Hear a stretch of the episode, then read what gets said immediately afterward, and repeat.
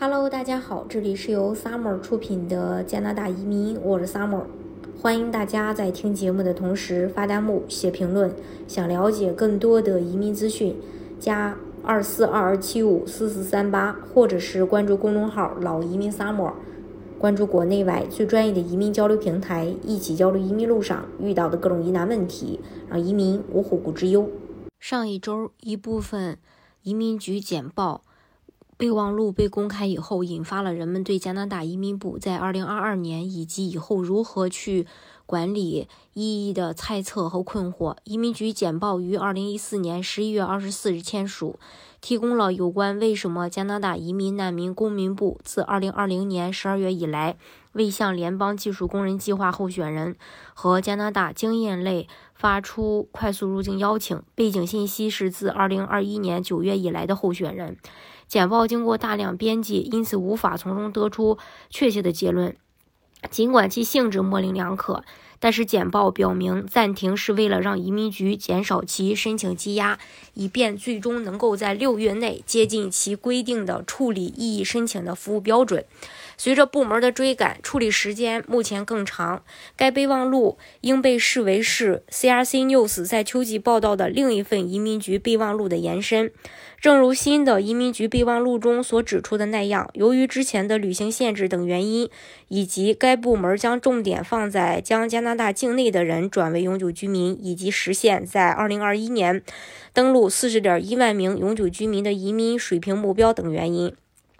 意义积压工作有所增加。为支持他们的移民水平目标，移民局向 CEC 发放了大量的 RTE 获邀，并创建了一个特殊的临时居留到永久居留的途径。对加拿大境内申请人的关注，以牺牲在海外递交快速入境申请的申请人为代价，因为他们的处理时间明显增加。移民局表示，在考虑其2022到2024年移民水平计划的选项时，快速通道的招生可能面临大幅减少，以适应其他部门的优先事项。备忘录发布时的一些初步情景表明，当前2021到2023年水平计划中分配的11.5万人减少了50%以上。该备忘录尚不清楚何时恢复对联邦技工类、联邦经验类和联邦呃技术移民候选人的抽签。他指出，预计2022年初将有7万六千名快速入境人员在库存中，这大大高于满足其他招生目标所需的人数。因此，至少在2022年上半年不需要新的快速入境人员。这个讨论不清楚的方面是，移民局是指获邀还是接收？候选人在收到邀请后，最多有60天的时间向移民局递交永久居留申请。当移民局收到完整的申请时，就会发生录取。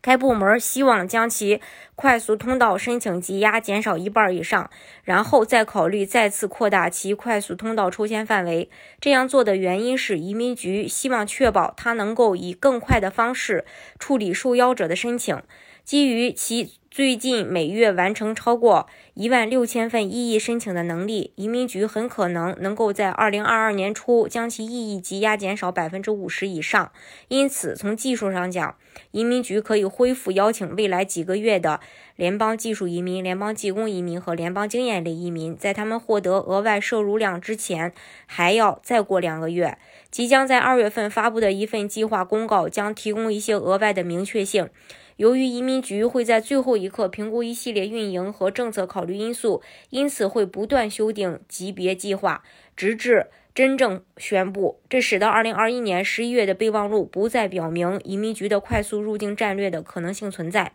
值得注意的是，移民局可能会在2022年减少异议的录取人数，并不意味着。他将今年停止邀请更多的异议候选人，因为录取和邀请是两个不同的目标。录取是快速入境流程的最后阶段，由于申请积压，目前从开始到结束至少需要一年时间。备忘录指出，目前 CEC 候选人的处理标准是八个月，而联邦技术移民的候选人处理约为二十个月。尽管移民局的网站继续向公众声明异议处理时间是六个月。但情况还是如此，在快速通道候选人首先收到申请永居呃居留的邀请，然后提交他们的永久居留申请，并对其进行处理，才会录取。当个人从国外抵达加拿大并以永久居民身份登陆时，准入即告完成。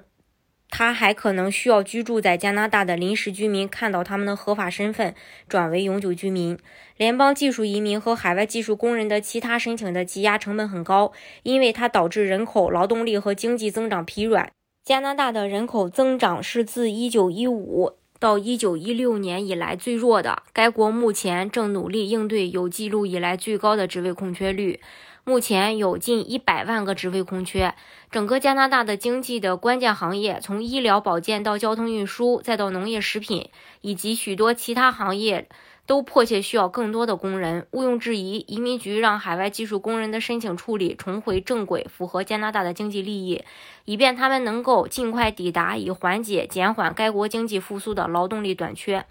最后，从经济和公平的角度来看，自九月以来。呃，联邦经验暂停也令人担忧。联邦经验类的候选人倾向于为加拿大雇主工作，并且可以在通过快速通道获得永久居留权后，无限期的留在他们的身边。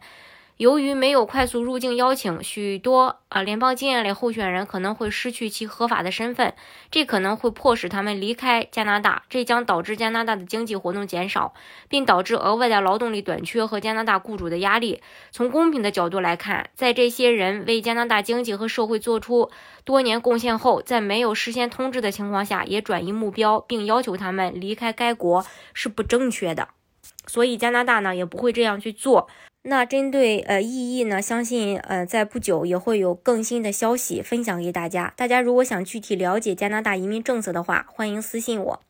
好，今天的节目呢就给大家分享到这里。如果大家想具体的了解加拿大的移民政策的话，可以加二四二二七五四四三八，或者是关注公众号“老移民 summer”，关注国内外最专业的移民交流平台，一起交流移民路上遇到的各种疑难问题，让移民无后顾之忧。